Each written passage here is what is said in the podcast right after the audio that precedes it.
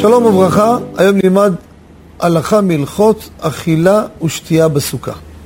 דיברנו כבר לגבי כל השיעורים, מה חובה, מה לא חובה, וכמובן שולחן ערוך כותב, מי שמהדר ומחמיר אפילו לא לשתות חוץ לסוכה, הרי זה משובח, אדרבה. שבח גדול והרבה מדקדקים בזה וזה חשוב. פה אני רוצה לדבר מה קורה לשתות אפילו טיפה, או לאכול אפילו טיפה, לבלוע, כשהאדם נמצא באמצע סעודה.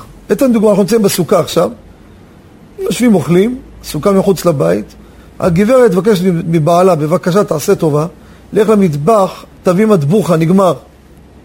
או חסר מהדגים, מהשניצל. הוא מה עושה? כדתיים ברברה ועי למטבח. מה הכוונה? ממלא את פיו על הדרך, חבל שיפסיד, עד שיחזור, יגמרו לו גם כן את הכרוב. שם בפה ויוצא למטבח.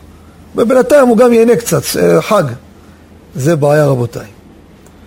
אכילה ושתייה חוץ לסוכה בתוך הסעודה, כל טיפה וטיפה הם חלק מהסעודה. וממילא, תבלע מה שיש לך בתוך הסוכה, תגמור, צא, תביא מה שצריך, תמשיך לאכול ולשתות בסוכה. ולכן שומעים את הסעודה, יוצאים מגיסים, בוא נצא לדבר בחוץ. תעשה סיגריה. סיגריה ביום טוב מותר. חול המועד מותר. יום טוב מאש לאש, אין בעיה. נשתה את זה עם איזה כוס אה, סנט מוריץ, איך קוראים לזה? סליחה, קוקה קולה? ביחד. הלו, אתם באמצע סעודה. אמצע סעודה, אסור לאכול ולשתות אפילו מעט חוץ לסוכה. זה ההלכה.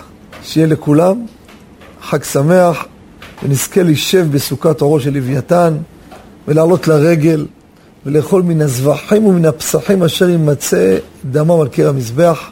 אמן. חג שמח לכולם.